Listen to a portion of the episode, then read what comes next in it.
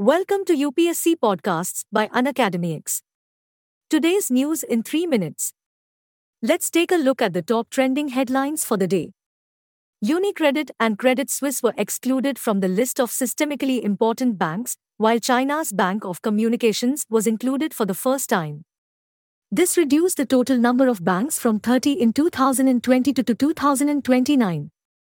The Union Cabinet on Tuesday approved the extension of the free food grain scheme Pradhan Mantri Garib Kalyan Anna Yojana PMGKAY for the next 5 years.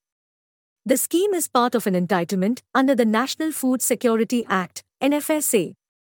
The Union Cabinet on Wednesday approved the terms of reference TOR for the 16th Finance Commission which will recommend the formula for sharing revenues between the center and the states for the five year period beginning on 1 April 2026.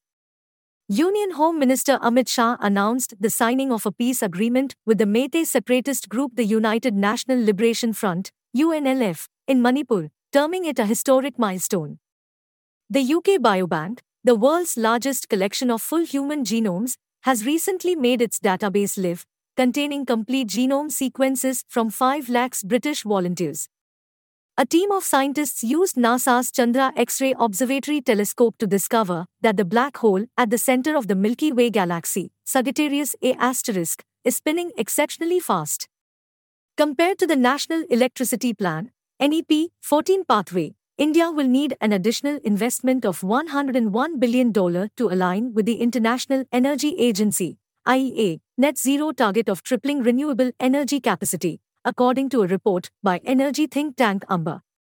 U.S. Space Agency NASA Administrator Bill Nelson during his visit to Delhi announced that an Indian astronaut will be trained by NASA for the mission to the International Space Station, ISS, by the end of 2024.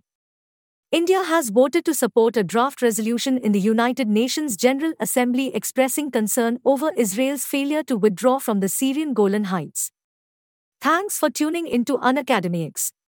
For free access to daily current affairs and bite sized lessons on all UPSC topics, download the Unacademy X app now.